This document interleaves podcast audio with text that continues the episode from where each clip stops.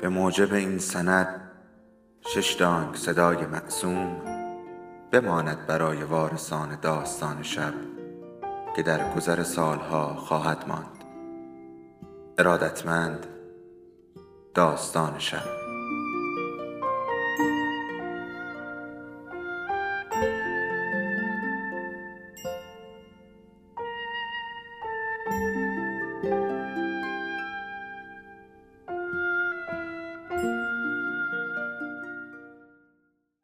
یکی بود یکی نبود.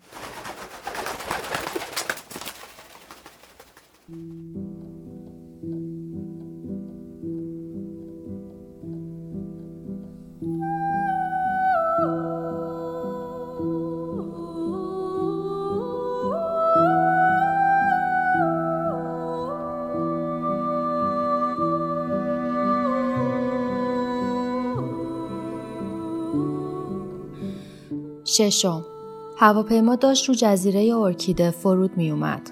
بی ترین زنای دنیا تو این جزیره زندگی می کردن. زنایی که یه روز خوشبختترین زنای عالم به حساب می اومدن. اقیانوس آرام مثل استخر خصوصی اونا بود که دور تا دور جزیره رو می پوشوند. اروپا و ایتالیا اونور کره زمین بودن. جزیره های هاوایی مثل لکه های سبزی رو اقیانوس شناور به نظر می اومدن. انگار داریم به یه جای آشنا قدم می‌ذاریم. اینجا از هندوستان و ژاپن و مالزی و حتی ایتالیا برام آشناتر بود. منظره هایی که از پنجره هواپیما می دیدم رو انگار قبلا دیده بودم. همه جا پر درخت های نارگیل و انجیر هندی بود و بین این درختها رو مزرعه های بزرگ قهوه پوشونده بودن. یه بندر هم کنار اقیانوس پیدا بود. بندر پیر هاربر که کلی الوار سفید دورش شناور بودن و موجای اقیانوس اونا رو به ساحل میکوبید.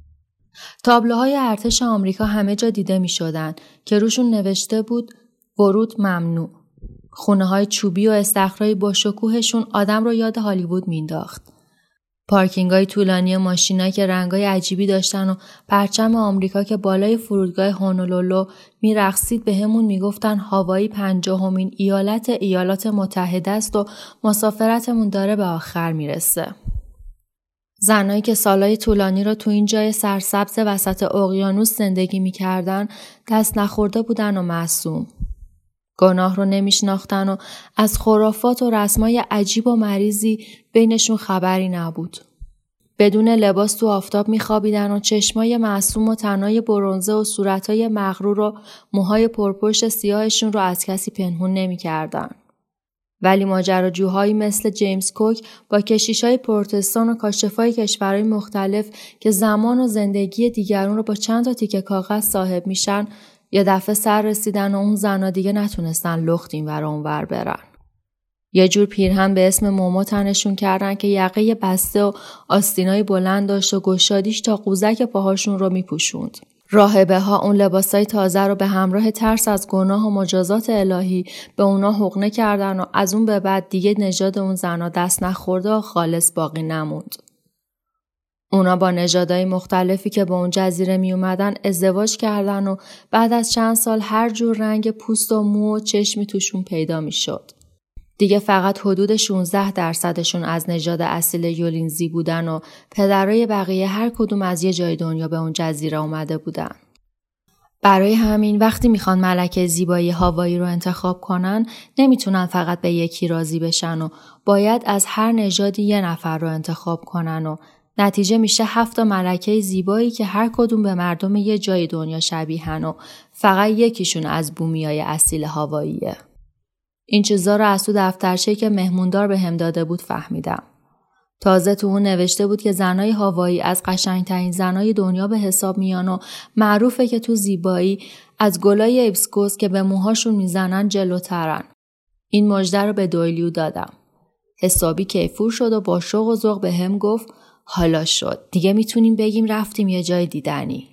زیر تیغ آفتاب و با خوشحالی از هواپیما پیاده شدیم. تابلوهای بزرگی که با گلای واقعی ساخته شده بودن و روشون نوشته بود به هوایی بهشت توریست ها خوش آمدید خوشحالیمون رو بیشتر کردن. اونجا از همه نظر بکر و صمیمی به نظر می اومد. تو فرودگاه نماینده اداره جهانگردی هاوایی که معلوم بود از یه سازمان با نظم و انضباط اومده منتظرمون بود. اسمش بیل و اهل یولینزی بود. هیکلش قوی و صورتش آفتاب سوخته بود. یه پیرهن گل و گشاد که گلای قرمز و نارنجی روش داشت پوشیده بود. ماشین بزرگش با دوازده تا صندلی برای ما بی مصرف به نظر می اومد. تا دیدمون فریاد زد هلو بعدش هم چند تا حلقه گل که عطر خوبی ازشون بلند می‌شد رو انداخت گردنمون و گفت که یه روز به عمر هممون اضافه شده. خیال می‌کرد چیزی از اونجا نمی‌دونیم و گفت جزیره که روش هستین بزرگترین جزیره که بهش میگن هاوایی و تمام جزیره ها رو به همون اسم می‌شناسن نیست. اسم اینجا اوهست. هونولولو پایتخت اوهست. هر کدوم از جزیره ها یه اسم دارن. من تو کاو آی زندگی می‌کنم و قبلا کارم ماهیگیری بوده. اما بعد پیر هاربر از اون کار دست کشیدم و اومدم هونولولو و زبون انگلیسی رو یاد گرفتم. اون موقع هونولولو یه بندر بزرگ با خونه های چوبی بود و یه پلاژ به اسم وایکیکی داشت که ساحلش با صدفای قرمز فرش شده بود. اون زمونا تو تمام جزیره خبری از استخر نبود و ارتش واسه راحتی سربازا چند تا استخر رو یه برج اینجا ساخت. بعد اینکه سربازا برگشتن کشورشون و از قشنگی های هونولولو واسه دیگرون تعریف کردن مردم سراغ این جزیره اومدن و شروع کردن به خراب کردنش. صدفایی پلاژ پای توریستا رو اذیت می‌کرد و واسه همین یه عالمه کامیون ماسه آوردن و روشون ریختن. جوری که رنگ پلاژ از قرمز به خاکستری بدل شد. از بین رفتن اصالت هونولولو از همونجا شروع شد. درست می‌گفت. به نظر میومد تو میامه یا فلوریدا یا لونگ بیچ کالیفرنیایی. بیل درشت هیکل تو جاده آسفالته تمیزی جلو می‌رفت و تو تابلوهای تبلیغاتی نیش هربرت کورنوئل وکیل دادگستری و رئیس شرکت آبسیب باز بود. میلیاردرای حال به همزن تو پیرهنای هاوایی با زنای بدقیافشون که مومو پوشیده بودن از آناناسای بزرگ پلاستیکی عکس می‌گرفتن. راه به راه تابلوهای نئون هتل‌ها و بارا بودن که چشمک می‌زدن. پلاژ وایکیکی پر توریستایی بود که با مایو واسه شنا آمده بودن. بیل تعریف می‌کرد که تا 20 سال قبل ثروت تمام جزیره آناناس و نیشکر و قهوهش بود. اما امروز بیشترین پول و توریستا اینجا میارن. هر سال تقریبا 150 هزار تا توریست میان هاوایی و 90 میلیون دلار پول به اون جزیره میارن. چیز پولساز دیگه ای که با توریستا رقابت می‌کرد صادر کردن گلای ارکیده بود. هر سال آمریکا 50 میلیون ارکیده از هاوایی وارد می‌کنه. معلومه با ارکیده هایی که خود به خود تو جنگلا سبز میشن و تعداد زیادی هم ازشون نمونده نمیشه این درخواست رو تأمین کرد. واسه همین مثل سیب و نخود فرنگی تو مزرعه ها ارکیده میکارن. بیل همونجور که سرش رو تکون می‌داد وراجی می‌کرد. من نگاهم به لباسای مومای زنا که به نظرم زشت و ناراحت می اومدن بود و نمیفهمیدم چجوری اون زنا به پوشیدن این لباسا رضا دادن. اگر این لباسای زشت و چیزایی که تو دفترچه راهنما نوشته بود نبودن باور نمی‌کردم تو هوایی هستم. نظرم رو به بیل گفتم. آه کشید و گفت ببین خانم یه روز دریای این ساحل پر ماهی بود اما حالا خبری ازشون نیست. یه روز پرنده ها آسمون رو پر می‌کردن. اما حالا پرنده ای می‌بینی؟ زنای واقعی هوایی هم مثل ماهی و پرنده ها دیگه وجود ندارن. آخه چرا بیل؟ نمی‌دونم. تنها موضوع نجات نیست.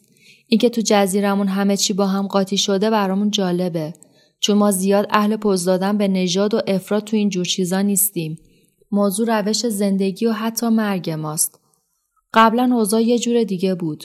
بدون هیچ خجالتی عاشق می شدیم و بدون ازدواج کردن بچه درست می کردیم و این یه جور غرور و افتخار برامون داشت. چون تنها راهی بود که میفهمیدیم زنی که دوست داریم می‌تونه بچه دار بشه یا نه. تمام زنها رام و مطیع مرداشون بودن. اصلا حسادت رو نمیشناختن. امروز همشون افسردن و شوهرها حتی بعد از عقد هم جرأت نمی‌کنن بهشون دست بزنن. با شوهراشون مثل برده رفتار می‌کنن و از هر چیز کوچیکی ناراحت میشن تهدید به طلاق می‌کنن. بدبختی اینه که تازه یاد گرفتن رژیم غذایی بگیرن و هیکلاشون رو مثل نی قلیون کنن.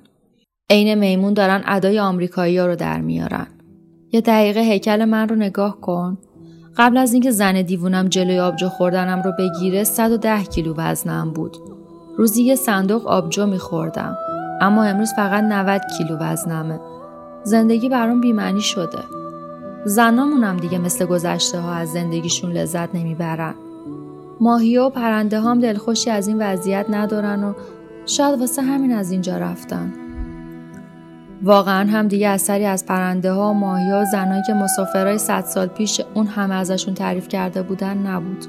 از وقتی رو تخت طلای کاخ جای ملکه اما پادشاه کامه هامه ها یه فرماندار با لحجه یانکی و لباس اسموکینگ نشسته بود دیگه اثری از اون زنای اصیل دیده نمی‌شد.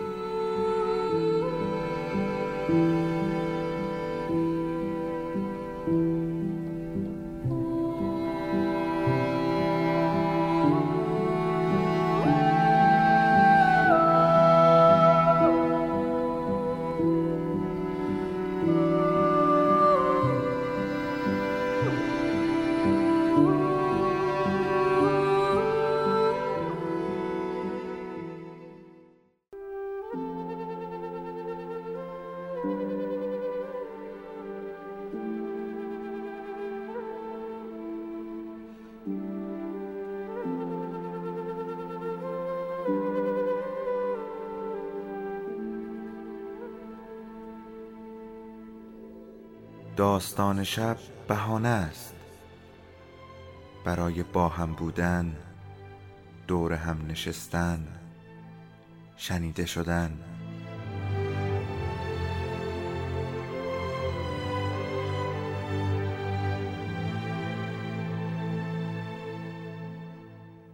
صدای افسانه ها رو میشنویم.